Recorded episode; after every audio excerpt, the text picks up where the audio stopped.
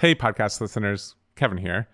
So, here at Long Last is the promised update episode where we're taking a look at the latest news and developments that have happened within direct air capture, which is the science of sucking CO2 back out of the atmosphere. And so, this is just a note to say that if you haven't listened to the last few episodes where we're talking about direct air capture, I'd really recommend that you go back and listen to those first, starting with the one called Has the Scientist Found the Way to Save the World from CO2?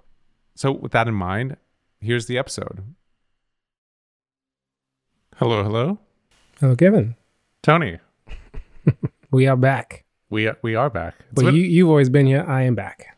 I have yes, I have always been here in my apartment, studio apartment. yeah, thanks for joining me again. It's been fun. Um, well, the last time was fun, and I expect this time to be fun and informative. A Twitter force, as people say on the back of books. Have you been um, you know, thinking about carbon capture daily since uh we began on this journey? Daily is is, is that the marker? Oh well, it, it is a marker. Not daily. That's that's a high bar. But I have thought about it regularly. So yes, and I think I think about it fondly, and and and the thought persists that not enough people are thinking about it, and it just baffles me. It baffles you. Yeah, I w- I want to sing it from the rooftops that people should should care about this more. It is it is our only hope. Well, so the the reason I wanted to get you back here was because since we first recorded those episodes and you know talked about Klaus and uh, what's happening in Iceland, a few things have happened in this area which uh, which are pretty exciting. Okay, take me through them. So you you remember Klaus, Yes, right? fondly. Yeah, he's the um, the Arizona scientist that I, I went to visit, uh, originally German, who you know has been working in carbon capture longer than anyone, and even other people in the industry, you know, often refer to him as the the person who kind of started it at all. So this little bit of rug has picked up CO2 in the room because it's dry. It it has a high affinity for CO2 when it's dry. And Alan, if you want to put it in there, we can we can because he's faster at it than I am. So remember, one of the main things that we talked about was that Klaus wasn't able to get sufficient money to build a you know a real proper prototype. we are at a point where we could move from here is how we how it looks in the lab to a serious prototype. I have felt like that for the last eight years. Yeah, I sort of the the the metaphor in my head is we have a Klaus without the Santa. Yeah, exactly. When we tried to get money into it, we argued it takes $20 million. For a $20 million engineering effort can build you a few container sized units, which could collect a ton a day. And they- do you have that money yet? no, but if that that's the scale it takes. So Klaus and his partner Alan had been stuck in this impasse for years. They had promising technology, but not the money to start building it at the scale that they actually wanted to. But actually, just at the end of April, there was a press release by Arizona State University which announced that ASU and Klaus had signed an exclusive deal to sell their technology to a company. Oh, and what's the what's the company's name? Uh, So it's called Silicon Kingdom Holdings. Okay. And there's not really much information about this company, uh, very little that I could find from researching. But the press release says that it involves leading individuals from science and business and is based in Dublin, Ireland. Wow. Good on the Irish. God save the Irish. yeah. Now, the exact details of the agreement in monetary terms weren't made available, but they said that they were going to build a pilot plant using Klaus's technology. really? Yeah. I'm excited by that. I'm not ashamed to say. right? It's really cool news. And do you remember how Klaus described one vision for a prototype he had in mind? Um, give me more.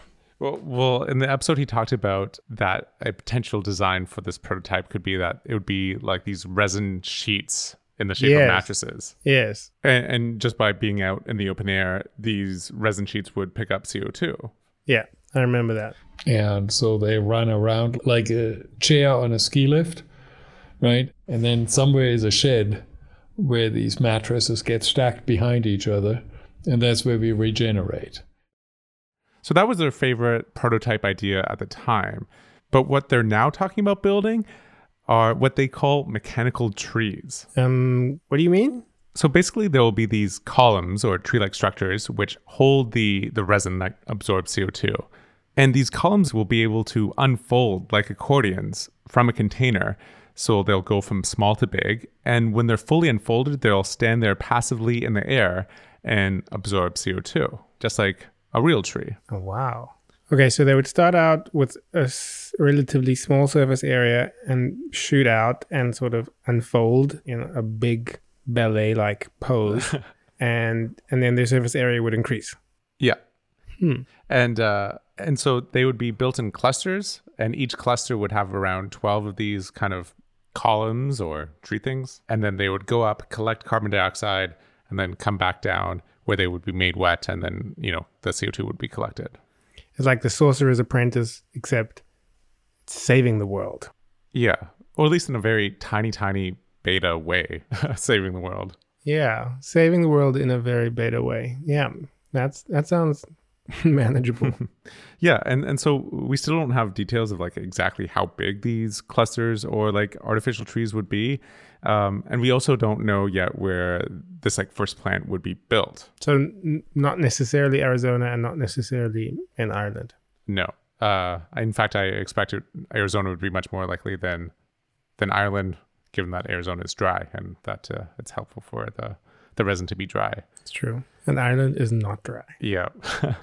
uh, but what they do say is that, you know, a cluster comprises 12 columns and each one, each cluster can remove one metric ton of CO2 a day.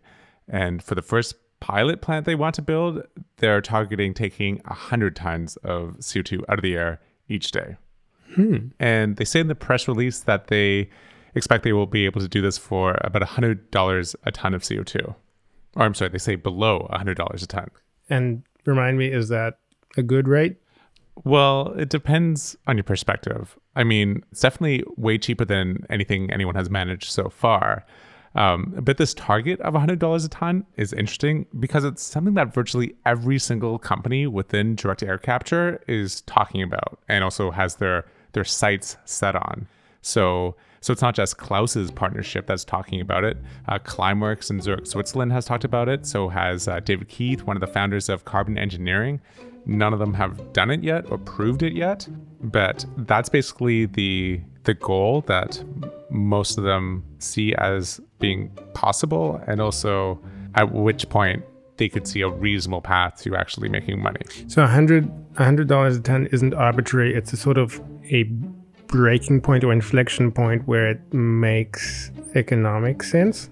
Yeah, or or at least given the right regulations or or markets, it, it starts to make economic sense. It becomes feasible in some world. Yeah, yeah. And we still haven't figured out what the actual mechanism would be for making money, the model. Like you get the carbon and then you sell it to who and why would that person or entity want the carbon, the captured carbon? Right. We don't know that yet. No, not ultimately. But this is a this is an interesting area. Like who is going to pay for this and w- what is going to be the model is that's one of the, actually the most interesting things that is being wrestled with right now.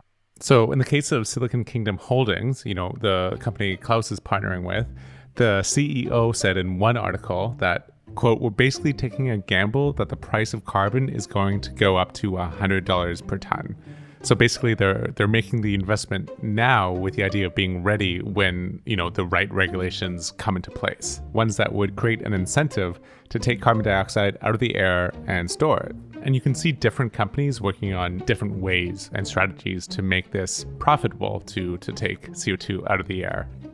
Which brings me to Climeworks. So Climeworks are in many ways the probably the current leaders in direct air capture. They have 60 employees and have a small plant about 50 kilometers outside of Zurich, uh, a plant that I actually had the chance to go see last year. And at this plant, they have about 50 direct air capture units. Each one is made out of metal, is about two by two meters big, and is capable of sucking out 50 tons of carbon dioxide from the air each year. Wow. And and we mentioned Climeworks in one of the episodes because at their plant in Switzerland, they're taking carbon dioxide out of the air and then they're selling that carbon dioxide to a greenhouse that's uh, just on site uh, because the plants in the greenhouse um, they eat up the carbon dioxide and then actually grow faster. They just eat that stuff up. That's great. Yeah. But I'm bringing up Climeworks because a couple of cool things have happened with them just recently. The first piece of news is that they signed an agreement with Coca Cola. Oh, didn't see that coming. No, but um, so the agreement is that Climeworks is going to provide Coca Cola with carbon dioxide that they've captured from the air. So they're going to be with 12 new units of their carbon capturing devices. They're going to be taking carbon dioxide out of the air and providing that to Coca Cola. Um, specifically, they're going to provide, at least at first, the CO2 needed for the carbonation of mineral water sold by Coke in Switzerland. Yeah, we talked about that being one of the current uses of carbon. Once once people have captured it, you know, you carbonate drinks. And Coca Cola, they need a lot of carbon. Yeah, they need uh, it's uh, like several million a year apparently, or at least the overall beverage industry needs several million tons of CO2 each year. So at least in the the short term, I mean, that's one strategy. But I think what was more interesting was another piece of news that came from Climeworks. So, so do you remember how Klaus was talking about volunteers? You know, like how he thinks that volunteers could help kickstart this mm-hmm. revolution by making it profitable for companies to take carbon dioxide out of the air because people would be willing to pay for it. Yeah. And he gave the example of recycling in America, which was, you know, driven by volunteers. Yeah, and that the fact that people wanted it made governments or at least municipalities respond. Yeah. And so this also just happened in the past uh, two or three months. Climeworks announced that they were opening up a, a shop saying that you could now offset your emissions with them, that they were offering this as a as a service. What? Yeah. So I have I have the website right here. So how it works is you can go to the website and for either 7 euros a month, 21 euros a month or 49 euros a month, you can offset various amounts of your CO2 emissions And by capturing it? by capturing it. So what's kind of cool is that they've teamed up with Carbfix in Iceland. So do you remember Carbfix? So that was the group um they were taking CO2 and storing it in the ground. Uh, yeah, and permanently turning it into to rock. Yeah. And so what's happened is that Climeworks has placed one of their carbon capturing units, you know, these like two by two meter metal things, at the geothermal plant in Iceland. And so it's taking carbon dioxide out of the air. And then using the Icelandic method that we talked about, the CarbFix method, they're turning that air captured CO2 into rock underground. Really? Yeah. And as far as I know, this is actually the first time that there's ever been a true negative emission with direct air capture. Because in, in all of the efforts that have been done by Climeworks or any company up until now, um, they've always been taking the CO2 out of the air and then either just re releasing it or using it for some sort of purpose where eventually the CO2 will find its way back to the atmosphere. Um, so so yeah, this is a, a true negative emission and one that you can now actually buy. That's awesome. Yeah. I mean, it's super small. They're currently only doing this with up to 50 tons a year, but it's uh, but it's a first, and eventually they want to add more units. So they're they're capturing carbon no matter what, but they're trying to get people to pay for the capturing that they're doing. Yeah. Well, right now they don't have a way to pay for it. I mean, they're getting they've gotten grants from various EU initiatives, and they've gotten money from the Swiss government, and they've gotten private investments as well. But you know, they don't have a real business model, a proper business model to you know take CO2 out of the air and dispose of it just because it's a good thing to do for the planet.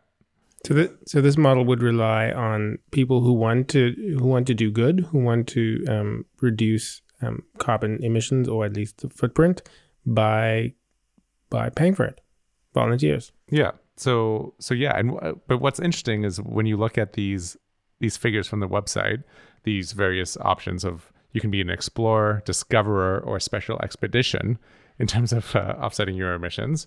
But when you look at how much they're charging, you you get a sense of how expensive it currently is. So for the highest rate of 49 euros a month, they will churn 600 kilograms of CO2 into stone each year in your name, Okay. which would be, you know, a tiny, tiny percentage of what a normal person would use in a in a year in the Western world. Um, so the average American is responsible for roughly 15 tons a year, and a European maybe like you know eight or 10 tons a year. So the highest level that they're offering would take you know 0.6 tons of carbon dioxide out of the air each year, which would be about 4 to 8% of your annual carbon emissions if you happen to live in the Western world. And for 600 euros, turn it into stone.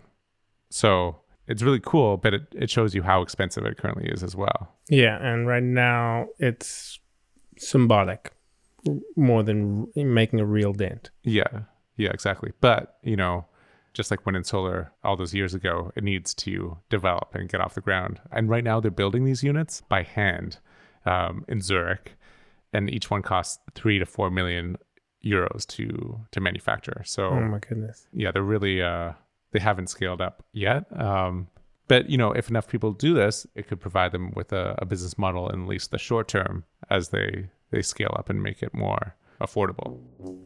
Wow. Well, like you say, with uh, with the analogy of wind and solar, they had humble beginnings, but now, you know, despite those humble beginnings, we're at a point where it's it's cheaper to produce energy using wind and solar than it is through coal.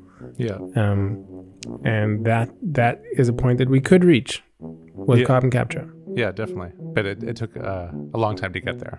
Yeah. But um, but yeah, it's good that this is happening now, uh, so that you know hopefully it can eventually get to that point. But I, I think Climeworks is a really interesting example because you know in one company you see kind of the struggle or the attempts to really find a business model for direct air capture. So you know they're selling the carbon dioxide to Coca-Cola, they're selling it to a greenhouse, and they're also now trying to get volunteers on board. Uh, but it's kind of like a hodgepodge approach to making the the economics work. Yeah, it's um, but it is well, hodgepodge is one way to put it. It's many prongs in their approach. Yes, which maybe is a good thing. Um, Yeah. But it but it also kind of shows you that there isn't the proper regulations maybe to make this profitable. Yeah. So that was Climeworks. But maybe the most significant thing that's happened in terms of both financial investment and scale of the plans is with actually a Canadian company called Carbon Engineering. So uh, this is a company based on the west coast of Canada, north of Vancouver. Bill Gates was actually an early investor in this company, which is uh, usually thrown around whenever it's mentioned. And in the last few months, they've raised close to a hundred million dollars. Really? Yeah, which is, you know, really big for this space. It's the most money that's been invested in any of these companies to date. 100 million. That's any any startup would be proud. Yeah. But what's interesting is where this money has come from for carbon engineering, as well as what they see as their business plan. What do they see as the market? Well, two different things. So, at their current plant that exists in Squamish, British Columbia, their plan is to expand and then use the carbon dioxide they're capturing from the air to create synthetic fuels. Do you remember this idea of synthetic fuels? Yeah. So synthetic fuels, as far as I can remember, is taking carbon out of the air and then taking that carbon and turning it into what we would recognize as fossil fuels. So transforming them into, you know, kerosene or or any anything else that we burn to to get energy. Yeah, exactly. We can turn it into methane or gasoline or even jet fuel. And so this was an idea that Klaus was really excited by and thought was a potential way for direct air capture to find a market, you know, by using the carbon to create carbon neutral fuels. And so that's one thing that carbon engineering is doing. So they got a loan from the government of Canada and they're using that money to expand their current plant. And so the idea is that by 2022, they'll be pulling out of the air each day 4.5 tons of carbon dioxide, and they'll be using it to create 320 liters per day of clean, net carbon neutral synthetic fuel. That is uh, like some of the other examples we've mentioned. It's not where we need to be, but it's a huge step towards where we should be, right? Yeah, I mean, it's uh, it definitely represents a big step up in, in scale. And and according to their estimates, it would cost these haven't been proven, but they think they can do it for about a dollar a liter of gasoline. And can you put that into context for us? What what, what would that mean?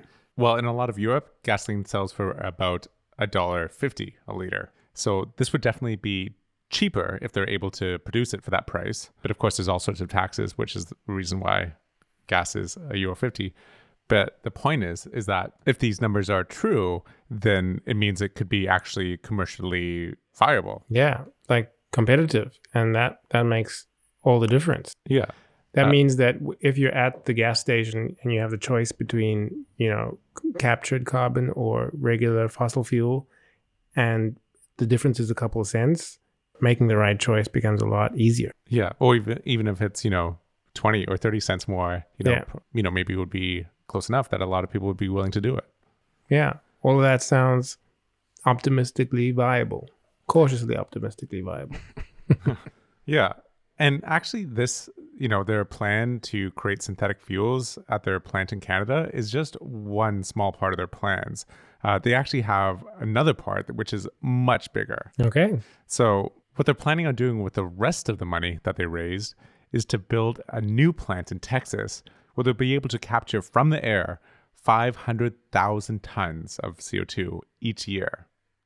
500,000 tons. That is that's larger than anything else we've we've talked about. Yeah, it's orders of magnitude bigger than anything else we've talked Yeah. about. So, this is actually really big. Taking 500,000 tons of CO2 out of the air each year puts everything else, you know, completely to shame. Like, this is really a huge, huge proposed project. Uh, and what's interesting is is where the money for this is coming from. Well, pray do tell. So most of this money that carbon engineering recently raised came from the oil industry. What? Yeah, it's rather unintuitive. So to help explain what's going on, I phoned someone up. Here's Noah Deitch. He's the founder and executive director of Carbon 180, a think tank dedicated to negative emissions. Yeah, so it's really interesting. We've seen a, handful of big oil and gas investments into direct air capture companies in the past three or, or so months at this point. One of the biggest was Occidental Petroleum and Chevron investing into carbon engineering. So, Carbon Engineering also got money from an Australian mining company, and as I mentioned, the government of Canada. But by far the most money that they recently raised came from Occidental Petroleum. Occidental Petroleum then subsequently announced that they were working with carbon engineering to design a 500,000 ton per year project in West Texas to do direct air capture. And so, to give you some context on that, 500,000 tons per year is roughly two orders of magnitude greater than the biggest direct air capture pilot project today. And so, it will be a, a huge step forward for scaling direct air capture technology if it's able to move from engineering to actually steel in the ground. Okay, you're gonna have to do some explaining about why these companies would have an interest in this, and you're probably gonna have to explain a lot as to how this would not be malicious and evil. well, this is where opinion is actually really divided. But so, Occidental Petroleum is one of the world leaders when it comes to using carbon dioxide in the service of the oil industry. And they use it for something called enhanced oil recovery. Have you heard of this before? no. Okay, to help explain, here's Noah Deitch again. So, um, enhanced oil recovery is a technique that oil companies use to make more oil from their existing oil wells. So, you remember those old uh, movies of like Yosemite Sam jumping around like an oil well where there's like this pyramid structure and oil is, you know, shooting out the top? Yeah, oil's coming out of the out of the ground, and he's recklessly shooting around uh, this very flammable oil. Yes. It never it never struck me that that was particularly irresponsible, but now yeah. don't try that at home, kids. Yes. Yeah, and so in the early days of oil drilling, we have this image of oil gushing out of the ground, which actually happened because the oil is underground and it's under huge pressure. And so when they would drill down and break into one of these reservoirs, you know, strike it rich with black gold, the oil would shoot out. And sometimes it took, you know, days and even weeks to get it back under control. And often workers would die because they were too close when this explosion happened. But over time, as you actually start taking more and more oil out, then the pressure in the reservoir drops and it gets to the point where you can't actually get out all the oil that is in the reservoir. And what oil companies have figured out is by adding additional pressure back to those wells with a fluid like CO2, it can increase the amount of oil that gets produced from any given well. And so this is what's known as enhanced oil recovery. Does it need to be CO2? Could it not be any gas? I don't understand exactly why it needs to be CO2. I'm not sure, but it seems for for whatever reason, yeah, CO2 is particularly good at this uh, compared to other gases, especially when they're very deep wells. Yeah. And according to what I've read, injecting CO2 like this can increase the total oil production of depleted oil wells by as much as 20%. So you really can get a lot more oil this way. And the reason that this is a good thing for the climate when oil companies start to use direct air capture machines for this work is that today oil companies are getting CO2 for these operations by drilling underground for essentially fossil CO2, putting it in a pipeline and shipping it to these oil operations. And it's much more climate friendly for these companies to actually take CO2 out of the air. Um, could you explain that one one more time? I'm, I'm not sure I got it. Sure. So, you know, just like there's oil underground, there's also sometimes carbon dioxide underground that's found in organic deposits. And so, up until now, oil companies have been mostly using these organic deposits of CO2 to do their enhanced oil recovery. So, they find a deposit in one area and then pipe all that CO2 to an oil well, at which point they inject it into that well in order to get more oil. But so the idea instead is that they would use direct air capture to take CO2 from the air and then use that CO2 to inject into these oil wells. So instead of taking it from underground or other places, they're going to use it from the air. And so that's a, viable market. Yeah, yeah, exactly. I think a big thing is that the CO2 from the air stays underground. And so even though the oil companies are pumping up more oil, they are sequestering carbon in the process. So most of the carbon that they inject in this way does stay underground. But even if it is in theory better for the environment, it's not hard to imagine why this is so controversial among environmentalists. Because here we are with what we consider the good guys cooperating with who we consider the bad guys, the oil companies, the people we see as responsible for climate change in the first place, which is a contradiction which has not gone unnoticed. Oh, it's ironic. Yeah, the fact that the first market for a climate technology is making more oil, the irony is not lost on on anyone in this community. Well, what we have, I mean, you know, good people and bad people, we are complicit at least in what the bad people are doing, but there is a sense in which we're trying to make their bad thing slightly less bad, and that is on the whole better than the status quo. Yeah but you certainly don't have to go far to you know read things from climate experts or pundits saying this is terrible this is greenwashing and at the end of the day accomplishes nothing. But at least i've come around to the idea that like you know even if it is greenwashing and definitely not perfect it's better than the direct air capture companies not getting money and definitely not the levels of money to build something this big. Yeah and it may be at least a step along the path of of becoming scalable or viable in general. Exactly, because there's no other way, at least not currently, to possibly build something this big. And I, I think one of the things that people are looking for in this case is not that the first direct air capture projects actually are large scale carbon removing projects. The whole point for these early projects is to get steel in the ground and learn how to build direct air capture technology in the hopes that by building it, we'll learn how to do it better and more cost effectively so that over time, as we stop drilling for oil, we can start simply taking the CO2 from a direct air capture machine and storing it underground without any of the associated fossil energy production. And there are signs that Occidental Petroleum might be really serious about their efforts from a climate change point of view because they have this new CEO. Her name is Vicki Hollub, and you know there's been interviews with her, and it really seems like she might actually care about climate change. So there's a a quote from a New York Times article where she says, quote, every oil company should be striving to become carbon neutral. And she goes on to say that ultimately we think we can be carbon negative and addressing climate change is a turning point for the industry. Wow.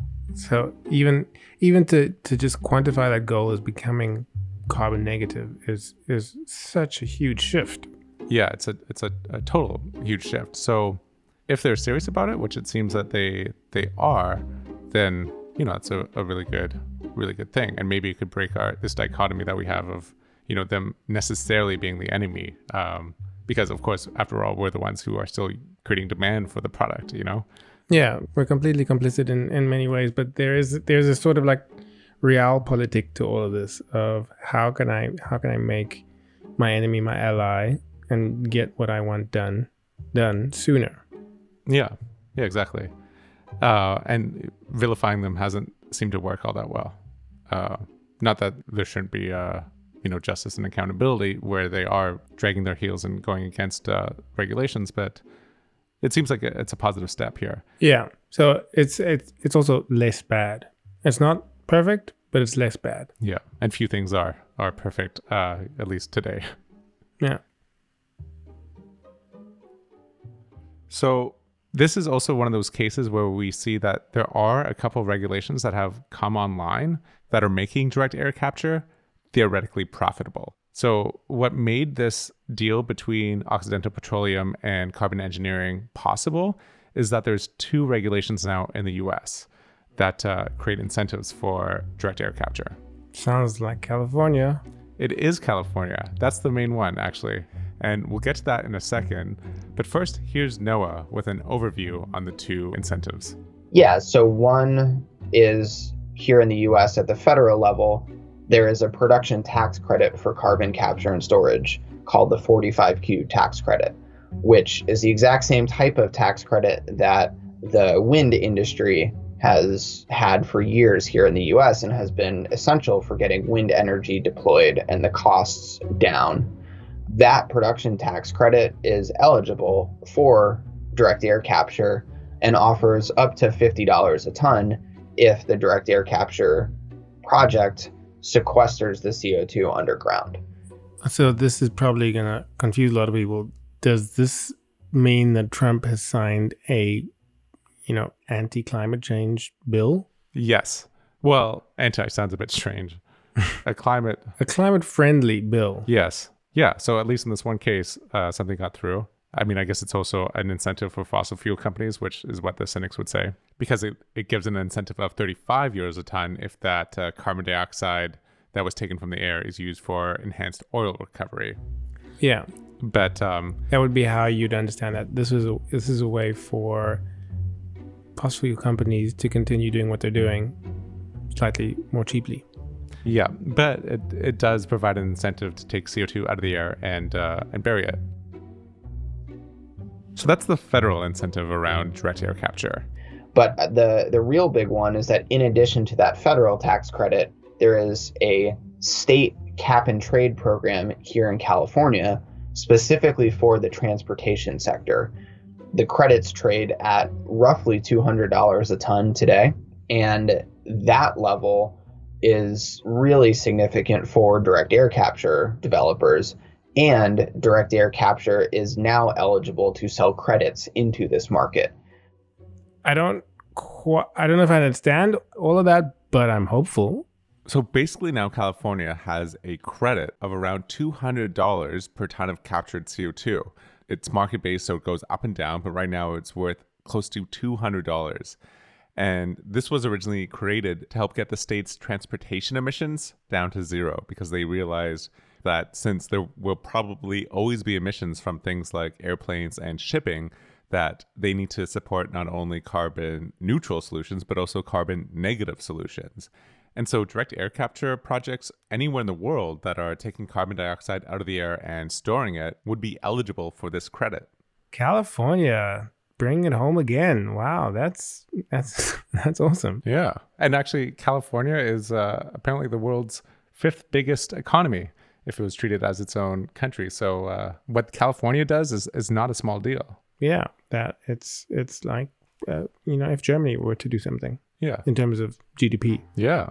And when you combine the two two credits, you know, you're looking at more than $200 per ton of captured CO2.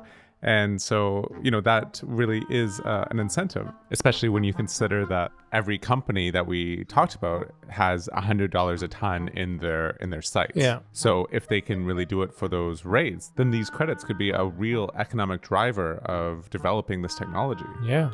And carbon engineering has explicitly said that it's these tax credits, the California one and the uh, 45Q federal tax credit, which has allowed them to, you know, get this deal with Occidental Petroleum and start uh, designing this plant. And the CEO of carbon engineering, Steve Oldham, said that they will be able to capture CO2 at this plant for much less than $200 a ton, which would mean, you know, they would make money. And he also said, quote, the baseline economics work. Otherwise, we wouldn't be spending money on this. And that is major if it works. Yeah, if it works. But uh, it seems like they're really serious about it. And they uh, expect to start building this plant in 2021 and then to start capturing the carbon dioxide two years later. Wow. And and this is the only or the first of, of other plants. Well, they've said in interviews that they want to build this first plant that will take 500,000 tons of CO2 out of the air each year. And then they would like, if possible, to expand it to a million tons a year. Wow. All all all of it sounds very hopeful. It sounds like tiny baby steps are moving in the right direction. And I'm I'm, I'm actually getting a little skeptical of that that you're giving me so much good news. Yeah, well, it's uh, you know, as I was editing these these last few episodes, it was kind of crazy because all of these different articles were coming out with more and more seemingly good and uh, positive news uh, about direct air capture. And I think uh, just what has happened in the past uh, since the start of 2019 is really quite quite exceptional. It's really accelerated a- huge amount. I mean, the right response, I suppose, with with this problem or the problem of this magnitude is to be optimistic but not complacent. So, what what's going to take to make sure that we don't get complacent and the ball isn't dropped? Yeah, I, I think uh, like Noah talked about this. You know, I think one of the things that is is important is that just more people understand that a this is what the UN's own projections say we need to do, and uh, I think that is becoming more of a known thing that we will need to take carbon dioxide out of the air, and that it is possible. You know that there are big questions attached, but yeah, it's possible, especially with the right government incentives. Yeah, And on the question of complacency, I also asked Noah what else in his view was needed, you know, besides these two American regulations to really push direct air capture forward. Yeah, so we're going to need a lot more support. Direct air capture on the research side has only received on the order of $10 million or so ever here in the US, and roughly that order of magnitude elsewhere in the world. But to really be pushed forward, Noah says that direct air capture should be receiving hundreds of millions of dollars in research grants each and every year, which sounds like a lot of money, but is actually comparable to how much clean energy gets every year. But I think what's really essential right now is to create an early market for direct air capture in addition to these 45Q and low carbon fuel standard credits. Is to have somebody say, we're going to pay for the first, let's say, 100 million tons of direct air capture CO2 at the price that will enable these direct air capture developers to actually build projects and deliver on that amount subsidies similar to what Germany did for for solar, what California and some of the US states did for renewable energies with their renewable portfolio standards. So creating that first market, it's not it's not huge, but it's certainly substantial and requires somebody to have the vision and, and leadership necessary to to make that market. And according to Noah, it's not until we have such a market of sufficient size that we'll start to really understand the true economic price of taking carbon dioxide out of the air. And I think the history of renewable energy has been that costs have always come down faster and farther than all of the, the experts have thought. And I'm optimistic that we'll, with significant markets, that we'll see a similar thing happen with direct air capture. Well, he's to hoping that we see it through. Definitely. And I think what this recent news shows is that, you know, in the right circumstances, incentives or laws can just be tweaked a little bit and then end up making a huge difference. Like this this California thing, you know, it's not something that made world news. At least it didn't come across my desk. Uh, but you know, these things are changed a little bit, and then suddenly the incentives can be there with something that doesn't actually end up costing people that much money or states that much money. I mean, maybe the cynical side would say it's like these boring conversations that happen on the peripherals of democracy with, you know, discussions in back rooms, but when they are changed, then they can really provide opportunities to to change the world very slowly. Just like you know it was like small research projects that happened in the background or like the feed-in tariff in germany that made things like solar and wind possible. And even though they seem like really boring things you know guaranteed prices for solar energy that's produced 10 20 years later that's why we are where we are today where solar and wind can compete head on with with coal. Yeah it's the it's the small incremental boring things happening on the sidelines that really make a difference. For sure. And at the same time you know i do want to emphasize that it's clear that ordinary people also have an influence. So right now in germany and even really across europe political parties from all sides of the spectrum are talking about taking more action on climate change, you know, putting a price on carbon pollution and putting more investment into low carbon or carbon neutral technologies. And I think this has all really been spurred by the Fridays for Future movement and other things like it, which has seen, you know, in Europe and across the world, thousands of students take to the streets and demand more action on climate change. Yeah, I mean, those those are all things that that have sort of tipped on the axis of political change that has happened. Um, but if that's coupled with the economic stuff, then it really it really can get momentum. Yeah, and uh, I think we're starting to see that, which, uh, yeah, no, no reason for being complacent, but uh, it's exciting to see it grow. Yeah, yeah. oh, well, uh, thanks again for coming out. Well, I'm always happy to come for good news. This is not normally how podcasts about climate change end. Yes, yes. Um, Almost never. No, inclu- including with my own. Yeah. Uh, so yeah, I'm I'm very uh, happy too to to be able to share yeah, some some momentum for once. Unprecedented. Yeah. Well, thanks, Kevin. Thank you. So that's it for this time. Thanks for listening, and I hope you enjoyed the update episode. I want to thank again Noah Deich, the founder and executive director of Carbon 180, for speaking with me. You can find out more about the work Carbon 180 does by heading to their website, carbon180.org. And they also have a great weekly newsletter, which you can subscribe to, which is definitely worth checking out uh, if you want to keep up to date with the latest developments within direct air capture and negative emissions more broadly. Many thanks to Anna Fleck, who helped me with research for this episode, as well as my co host, Tony Andrews. This series of episodes was made possible thanks to Climate-KIC Climate-KIC is a knowledge and innovation community working to accelerate the transition to a zero carbon economy.